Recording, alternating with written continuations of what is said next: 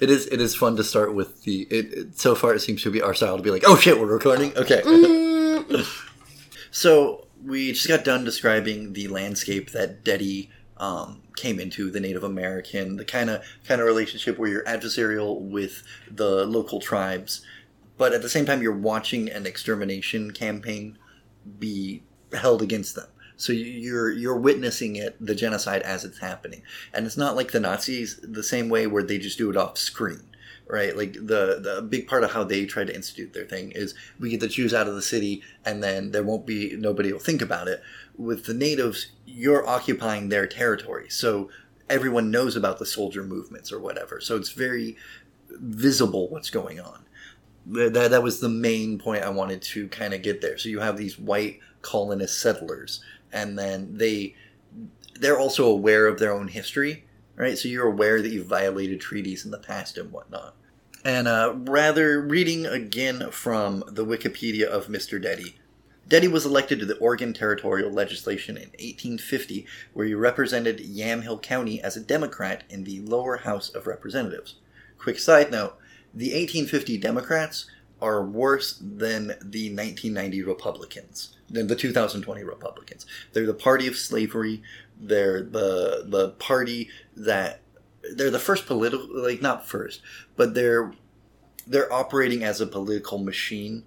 Uh, and the Whigs aren't operating the same way the the rival party and I don't know where they stand left wing and right wing. We can do that like kind of in a different episode, but the the point is they are what you and I would distinctly consider the bad guys. Like nowadays, we just consider the Democrats as not our allies, or at least that's what I do, and the Republicans is kind of like the bad guys. Back then, the Whigs were not our allies, and the Democrats were definitely the bad guys. So he attended. And se- they never changed, okay? Yeah, no. They So in any argument, if someone says the Democrats were the party of slavery, that is true today as well, regardless of any shifts there have been in recent history, or even not so recent history. I just want to address this fact so the lib cucks will shut up. Sorry. all of our listeners so far are pretty pretty well on our end of the political spectrum so they're either laughing at that or like what was all the hostility about Right. um I just look at a lot of comment sections, and unfortunately, that creates some anger within me that has to come out. so uh, again reading from his wikipedia he attended the session held in oregon city beginning in december where he met uh, a number of influential people he james w. Nesmith and Asahel Bush uh, would become influential leaders of the democratic party in the oregon territory and later the state of oregon. Deady was an early member of the democratic party in the area.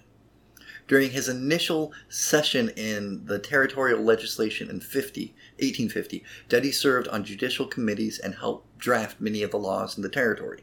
Uh, I'm gonna I'm gonna come out of the Wikipedia and go into personal research. There's a video you can find. I'll link to it. That is a two-hour video about the whole life and times of Matthew Deady, done by uh, various members of the district attorney and Supreme Court like he's he's really uh, kind of a folk hero to these people because once he shows up in the town that he's in, he just starts going to work and he's consistently writing. So one of the things he's writing is he's writing down laws. Um, another gross oversimplification time. There's basically two brands of laws that white people follow codified laws and common laws. Codified laws are based on following the letter of a code that's been written down common laws are based on previous adju- uh, educate previous judgments in our system which is a common law system it's not based so much on what's written down as what we've decided after something's happened that's kind of incidentally that's why we have so much trouble uh, uh, punishing police officers for uh, murdering people part of the reason it's hard to enforce the law for them is when they go to trial that becomes the standard for law. And you can't. Yeah, how do you argue with history? Yeah. So, in a weird. I just thought it was because a cop's job is really hard and we just need to go easy on him. No, no, it's much more nuanced than that. oh. Sorry, Patrick. No, you're fine. So, but the the deal is he gets a lot of respect amongst the political class because he is the American dream. He's risen from first generation immigrant who was taught as a blacksmith to be a lawyer on the West Coast. All right, and he's and he's building up his family as he goes along. Obviously, banging out them kids. Banging out them kids, baby. and they uh, they consider him the Just, the Justinian of Oregon. Justinian is the guy several centuries after Diocletian who writes down basically all the laws Diocletian came up with. So so it's it's basically saying he's the dude that wrote down all the laws. So what he would do is he would write he would even he would write to he would subtweet other people's tweets. So he would reply to like a judge's judgment with a counter judgment just to get his name out there. So he would like He sounds like Ted Cruz. uh not dissimilar when Oregon uh, comes into the uh, I'm skipping a lot of time here. Oregon's first, uh, ele- not elected, a first appointed governor is a guy named Joseph Lane, who fought in the Mexican American War and was rewarded with the governorship of the Oregon Territory. He nominates Deady and his friends um, to be part of the people that draft the state constitution because specifically of Deady's reputation of a being a hard worker. When he when he first shows up into town, like he'll start rendering judgments right away. Like he doesn't wait more than a day. He's in town. He's there to do the work. He's not like, cool. I'll get it once you guys have a court for me. He rents rooms to uh, adjudicate. Adjudicate. I'm not sure the right. And so he gets his law degree and just immediately goes to judging. He doesn't really lawyer. Well, he lawyers for a bit, but because there's so few lawyers and he's so good at keeping everything written down, he kind of gets promoted to judge. He gets appointed by a bunch of people, which is actually where I kind of want to go into a digression, which is he gets appointed by let me that governor dude, yeah? No. yeah, well he gets appointed through the governor's recommendation. So Joseph Lane is like this guy should be a judge. He can totally be a judge. And the problem is a problem the Supreme Court has as we expand westward is they don't want to go there. Right? Like they don't want to live in the west. They have comfy lives in DC or wherever and so they don't want to go be judges in these places. And this is when the circuit courts first get set up as judges ride circuits to various locations. Deady is one of those judges. He gets appointed as a circuit judge from lawyer. And then, and he still, I, it looks like he still does some private practice. I'm not, I'm not a Deady scholar. I was just interested in this. He's story. not a real Deady head, okay? Yeah, and uh, Joseph Lane, uh, who is who Lane County is named after, actually, um, suggests that he be appointed. He gets appointed by Franklin Pierce, uh, who's president at the time. Franklin Pierce is notorious for being like one of the worst presidents ever, because. um, like he he lets bloody nebraska happen or bloody kansas happen which is where kind of civil war prequel where we're like oh we're gonna definitely we're willing to kill over the issue of slavery right Woof. um, and he lets that happen without without intervening and he does a bunch of other stuff. There's a there's a really fun podcast i recommend called secretly incredibly fascinating and they had a really good episode on franklin pierce. And basically he's a war vet and he uh, might have some of that uh, cerebral trauma like like the the brain aneurysm thing not the aneurysm but the concussion thing so he might have some of that going on he's also a, com- a constant drunk and a month before he's supposed to take office he's in a train accident where he sees his son get decapitated Woof. so franklin pierce isn't a good president but he also Has some reasons for but that. he, but it also looks like he wasn't on track to be a good guy. He was just a war hero. But he's part of this contingent of people who believe in this this really fucked up notion of they're pro slavery because slavery is legal, but they're against the idea of the South seceding because it's illegal. Mm.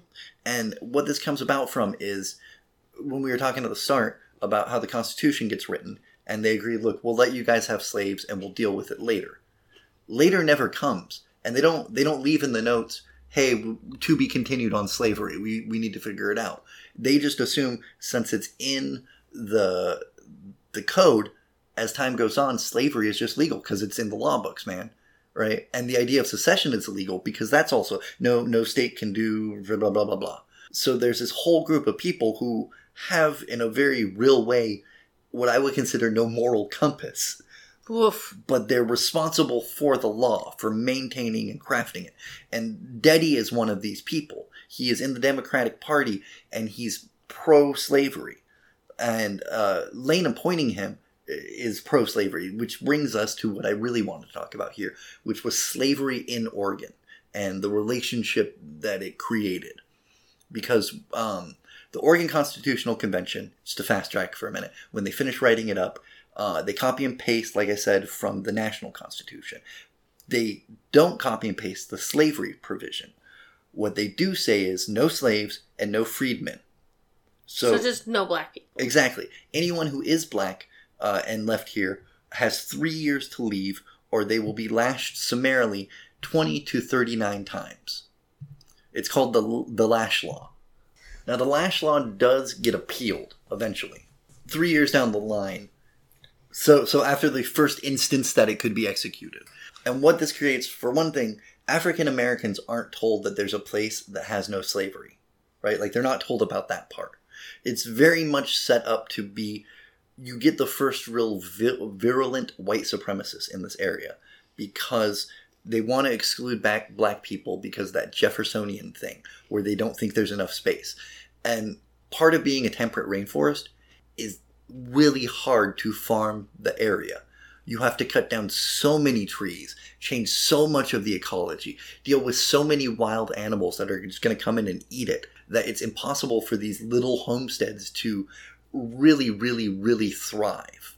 Uh, but what they do do that's I wouldn't call it unique because some of the other territories do it, is they say it's illegal to bring slaves to the territory when they're still a territory. So before the, the convention, it's nominally illegal to have slavery. But again, because you're a territory, nobody's going around and enforcing this. So what you have is a lot of the kind of the bottom of the wealthy people in the South will bring their slaves with them. Before it's um, made illegal to do that, they just bring them on to the train, make them do all the work, and establish their own little manners and bullshit out in wherever they do in Oregon. Ugh. After that, you start. uh, The, the, the only reason, the weird thing is, we don't know when and where and, and which trains because they wouldn't write down the number of slaves on the manifest of people. Because to go west, what you what you did was you wrote out a contract of every day I will lead one cart. I will make sure the oxen for everybody are watered, and I'll help with dinner at night. Right, and that's in your contract. You don't include slaves in that contract. You have your slaves do it for you, but you don't like. Ah. Man, subjugation is just a grift to get out of work. Like that's just it's anyway.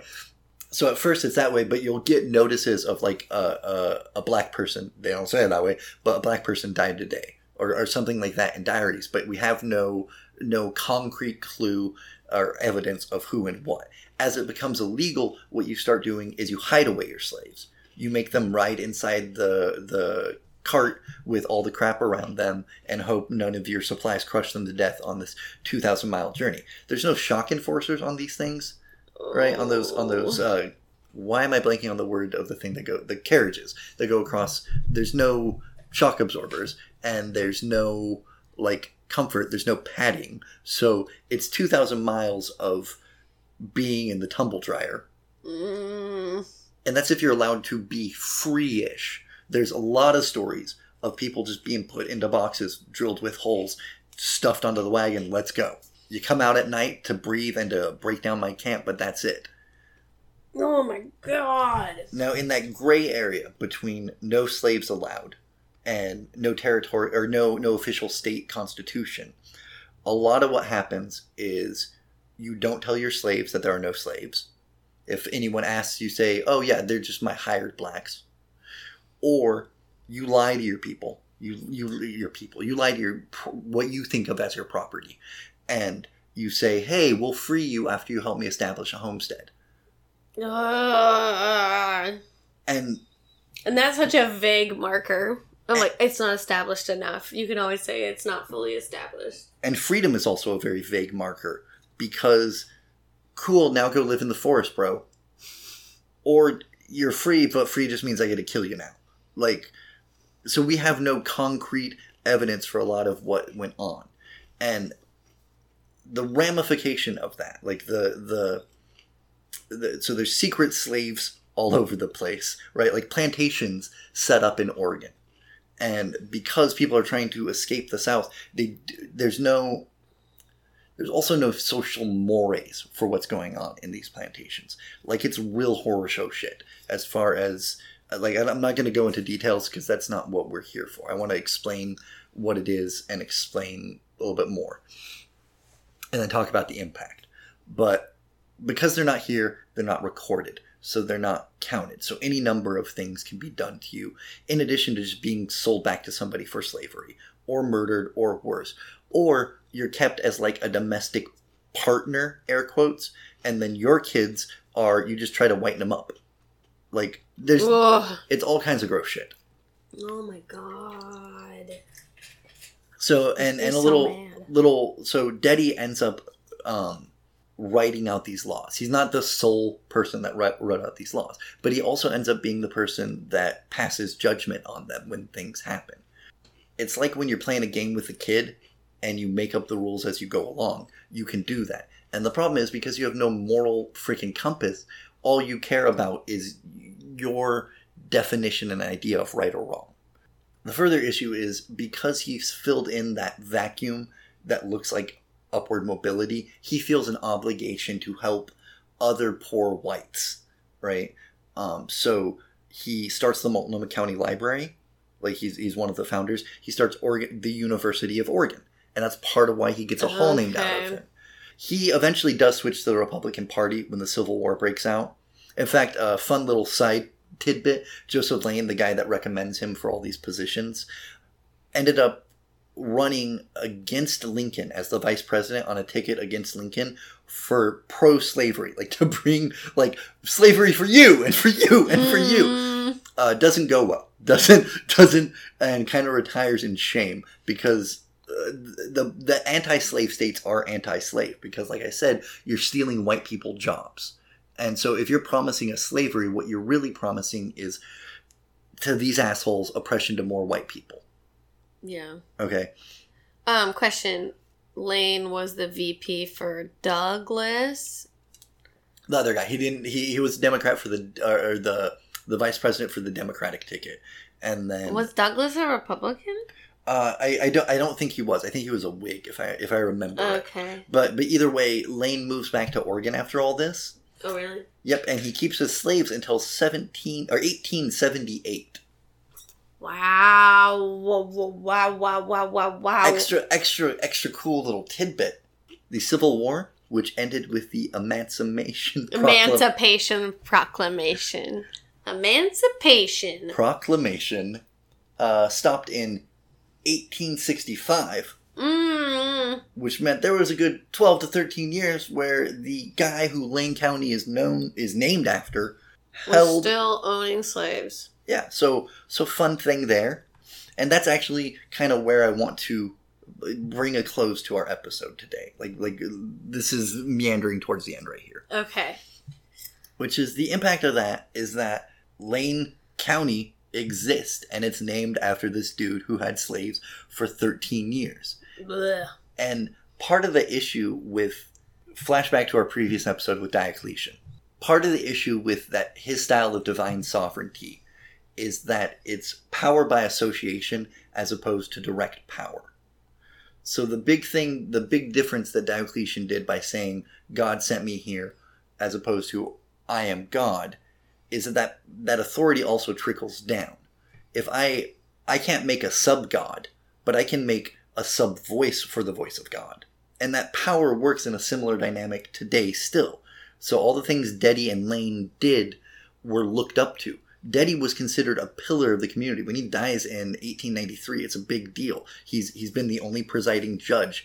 Uh, he's also been touring up and down the coast as a judge on the circuit court uh, before that. So he has a reputation like down in San Francisco and stuff. People know this guy. Yeah, and again though he is, and he's and he's in that morally gray area of I don't think it's gray, but that messed up area of pro-slavery, anti-secession because it's against the law. But the laws are these things that haven't been fixed from, in Deady's case, not even 50 years ago. If he's born in 1824 and America's founded founded in 1776, it's only been around 50 years, but it's tradition by then that we do these things. I want to speak to some of the impacts of the of the exclusion laws, right? Oregon right now, our population is 3% African American, according to like Google search. Nationally, African American black people account for 13% of the population. So we have 10% less population wise than the national average because of the history of these people establishing these things. And I'm I'm not doing justice to the crimes committed against uh, black people. I think it'll be I don't want to glamorize the bullshit. Like I don't want to talk about lynchings and whatnot because there's better resources for that. Hey, if it makes you feel better, Montana's population of black people is 0.6%. Yes, but Montana doesn't try to sell itself as a progressive, Oh, no. forward-thinking political hate. Like No, I know what you mean, but I just was curious because I was like, what is the Yeah. percentage? Because, like, moving to Portland, I heard a lot of people talk about how white Portland is. And I was like, I'm from Montana. This is super not white. they, I, I, I know I said I wasn't going to talk about lynchings, but they would do an extra messed up thing here where they wouldn't kill you. So they would, they would take you through all of the trials of a lynching, the the but leave you alive. and then, but they would still hang you, just just enough that you could stand there and choke and be like, well, we didn't kill you, goodbye. Like, and and and the amount of trauma that inflicts Yeah. on people. Oh, yeah. The other messed up part to me, sub note is that it inflicts trauma on the people doing it because you decide that's fine, but You're dehumanizing yourself in doing things as you like do that. so, right? So, in addition to that, that uh, part of what, besides all of that violence, it's also codified into the law. It's it's written into it. In fact, America, or America creates the Fifteenth Amendment following uh, the Civil War, which fran- enfranchises, gives the right to vote to all black men. Oregon doesn't. Oregon says, "Nah, we're going to opt out of that one," and we don't ratify it until 1859 or 1959. Sorry, so we don't ratify the Fifteenth Amendment, the thing that gives black people the right to vote, until not even a lifetime before my lifetime. That's so bananas. The language in the Constitution was written to be white supremacist and racist. So, like, no non whites, no blah, blah, blah, people of Asian descent. That language wasn't changed until 2001. And it only got changed through a considerable campaign, which had a considerable counter campaign, because people were like, this is our heritage, man. Is that heritage to be proud of, though? Like, that's just, that's so confusing to me. Uh, it's our heritage to exclude people from participating in our society. it's it's just and and that's why I wanted us to think about you know before I get to the wrap up, um, I would like to recommend Walidah uh, Imarisha has a video called Oregon Black History Timeline that goes really into depth. It's very accessible. Um, she has multiple versions of it because she seems to, uh, she rightly so, I think, uh, believes that the more information is available to people, the more likely they are to take it in. Yeah. Uh, and she did a lot of work to uncovering all of these things about. I didn't know about the secret slaves. I didn't know, like I, I knew uh, as a resident, I knew that we had had the exclusion laws, and I had suspected we had sundown towns. But Lane County was a sundown county until God knows when. It might still be to a certain degree. You know yeah, I mean? it might not be official, but well, because I mean, there's still tons of sun- there are still sundown towns, from my understanding. Yeah, and like and and Oregon has a reputation as the little South, uh, or or the Northern South. Sorry, I said that backwards. The Northern South with the rest of the country, especially people out east, where they're like, yeah, we're racist, but we're not like Oregon racist. Which is really rich for anybody to say we're not this kind of racist, because if you're racist, it doesn't fucking matter. Like, that's one of the things that's really frustrating about Oregon racism is that I'll hear people say, well, yeah, it's not overt. And I'm like, maybe not everywhere, but it's definitely overt in some places. And on top of that, it's pretty insidious to give off this impression of being in in her book isabella wilkerson uh, has a book called caste and she talks about um, america's style of racism as caste system and um, one of the points that i think she makes very well is that that sort of violence only works if people don't say or do anything so if we sit by as white people and let other white people do that less overt racism we're allowing that overall white supremacy to continue Yep. because we're we're we're justifying. Exactly. So kind of the, the, the, the thing I wanted to end on, like our, our closing arguments, as it were, the reason this mattered to me. So I saw this article with Matthew Deady in the Wikipedia year and a half ago, and it's kind of just always been at the back of my mind. Shortly after that, uh, my dad died. And my a little while ago, my stepsister and I were talking about it, and she sent me a picture. And my dad is buried uh, in a jacket that has a "Don't Tread on Me" patch, a Confederate flag patch, and a United States flag patch. Oh my gosh! Like my dad was like, "I'm gonna be as ra- I'm gonna triple down on the racism." Another thing of note is he he had experienced near death experiences before this. He didn't take care of himself very much uh, so very well when he was younger. So he had close calls with death, which means he had to talk to his wife, like, "When you bury me, put me in the good jacket."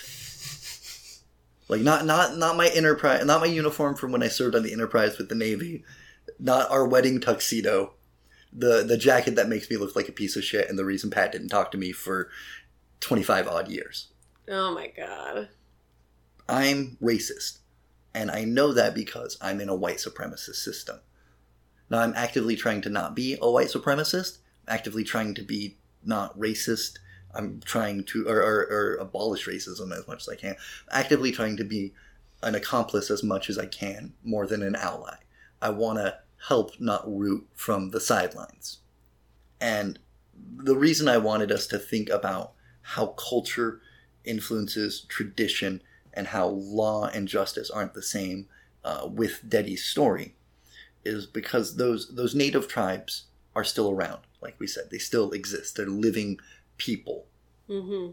They may have had a genocide committed against them, but that doesn't erase them. Uh, same thing with the slaves that arrived here. Just because Oregon excluded them didn't stop the black lives from existing here that did exist.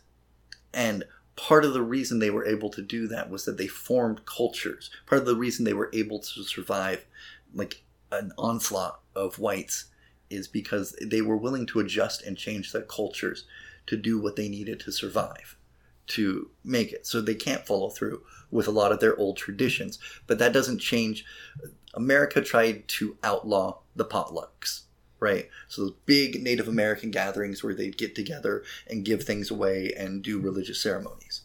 We outlawed them in the early 1900s and told them, no more, you guys can't do that, because they're a great way to sow political dissent. Like it's a bunch of you sitting around in a tent. Eventually, you're gonna stop talking about spirits, start talking about how to take us off of yeah. your land. In the when I was doing the research for the cost of convenience in the 1960s, this white guy stumbled upon records about potlatches. Right? And it's like, holy crap, they used to be this whole thing that blah, blah, blah. And meanwhile, Native people are like, no, we just didn't do it in front of you. Like, yeah. just, just. You just weren't invited. My notion of being recyclable is being willing to be as flexible culturally and to focus on the idea of justice and righteousness. Because for his time and place, Matthew Deady was right. Like he he was right to say slavery is legal. It was legal. It was on the papers. That was the right thing. But it was not like the righteous thing to do. And I guess that's kind of like I, I know some of these are more cohesive as I do them, and some of them are more like here's just this idea and all these thoughts around it. But I think with Deady in particular, that's really what I wanted to say is like he's not an idea of a person being recyclable. He's an idea of a person trying to find a better place in the shit pile instead of kicking it over. I don't know. Yeah. I, I, I, like I told you, I didn't have a strong closer, but I knew. Well, and I wanted to bring up that right now in uh, Newberg School District, there was a teacher who decided to show up to school in blackface to protest protest uh, the vaccine mandate as well as like the mask mandate. And then there's also stories about students in Newberg schools creating a virtual slave trade of other black students. So it's white students using Snapchat to pretend to sell black students to each other. So the reason and the reason I bring this up is that these kids the, the kids kids didn't stumble on being racist. Yeah. That teacher didn't stumble on being racist. This is a community that was built originally to be exceptionally racist and not enough has been done to dismantle that. It's it becomes normalized and it becomes you become desensitized to the awfulness of it because one of the things i meant to bring up talking about my dad is as a kid i would hear him say racist things and know that was wrong but not but it's a hard disconnect when you're like well dad my my divine sovereign right is is this way. So it must be the right way to be. And the other reason i wanted to get as many uh, perspectives on oregon in this era uh, native american white and african american is because i have this is actually kind of the real closer. I have this belief when it comes to history which is it didn't happen to them it happened to us in a very real way in a way that's not trying to erase the identities of the native or black people and what they went through or their ancestry. They're still sort of our ancestors, right? So the history that happened to them could have happened to us, but by chance. Same way the history that happened to the Native Americans could have happened to us, but by chance. And so when I see stories like this, I don't see this as a thing one people did to another people. I tend to think of this as this messed up thing that lots of people did to each other. Because if those poor whites had realized, like those middle class whites had realized, like, we just want a place to live and be, and we don't need to be racist about it, they could have occupied space with the Native Americans very comfortably. If they had. Li- I'm getting fantastical there. but I just mean it happened to us. It's not it's not the Indians were genocided. No, our native ancestors, ancestors at least native to this place, were genocided as a consequence of actions of our other ancestors, the Caucasian assholes. Right. right? Like, and that's not again, that's not to erase the identity of Native or, Afri- or uh, African American people. It's just to say when I look at history, if I want to be as empathetic as possible, I can't think of that as something that happened to other people, and that's also part of why I end up keeping as kind of, I don't, I don't think I'm the best, but as broad a view and as I, why I try to be as much of an accomplice as possible. I Yeah. guess. I mean, to piggyback off that just a little bit, like all these different types of history, because like you can look at history from through a feminist lens, you can look at history through a workers lens, you can look at history through a military lens, or all these different ways that you can look at history. The more you broaden that, and the more that you learn to empathize with those experiences, the more you're going to learn about cause and effect and see things in motion and notice that problems are occurring. You know, like that we have thousands, if tens of thousands of children in cages along borders in America. We had 14,000 Haitian refugees underneath a, Who a bridge. who were attacked by men with whips? Yeah, they weren't whips, okay? It was a split horse lead, okay? It's Oh. not a whip. It's just a length of leather. It's not a whip. You and you have Jesus to. Yeah, fucking yeah. Christ. yeah, no, I. But so like it you were right in saying like it's weird not, how my dad wasn't in the room, but he was in the You're room. right. You're welcome. No, but it's like it's not selfish. It's not erasure to empathize with that experience and take it as your own experience as well. especially because we've sorry especially to me because we've forced them to, to do it you know what i mean with our school system Yeah. we don't we don't teach you know uh, I, I didn't hear about the Modoc War, uh, Modoc War until I was researching about Oregon's history because I was like, oh, I better. I wonder what the native environment was up to when Deady showed up. Oh yeah. Right? And that war went on just a little bit after him because of laws that Oregon put into place. Well, and that's a really good instinct to have and unfortunately we've lived in an education like we lived in a country with an education system that didn't doesn't see the value of it because they're looking from this perspective of we have erased those people as much as possible we don't need to talk about them and it comes with every, any marginalized group in america we aren't interested in telling their story because it's their story because uh, collectively we can't accept that all our stories matter Yeah, we we are bad at nuance. I will I will actually finish on a quote. Walidah Imarisha, the lady who did the Oregon Black History timeline, has a really in, had a quote that I, I appreciate about history, and she says is it's not a straight line. It's not a progressive march. It's a spiral if we're lucky, and a circle if we're not. And we kind of have seen that with our last two episodes, in that there are so much similarities between what Diocletian was going through right and and what life in his empire was like at the time and what life was like in america in in the 18 and is like in Yeah. America in a lot of ways as well. and I want to add to her quote, and that it will continue to be a circle, or we can spiral out of it, but only if we're aware of which direction we're going and what side of history we're on. So, yeah. So thanks everybody. Check out the Patreon. Thank you. Have a wonderful day, evening, weekend, holiday. Whenever you're listening to this, you know? Just thank you. Gracias. All right, I'm gonna pee again. Hmm, you're keeping that part in. oh, maybe. I'm peeing!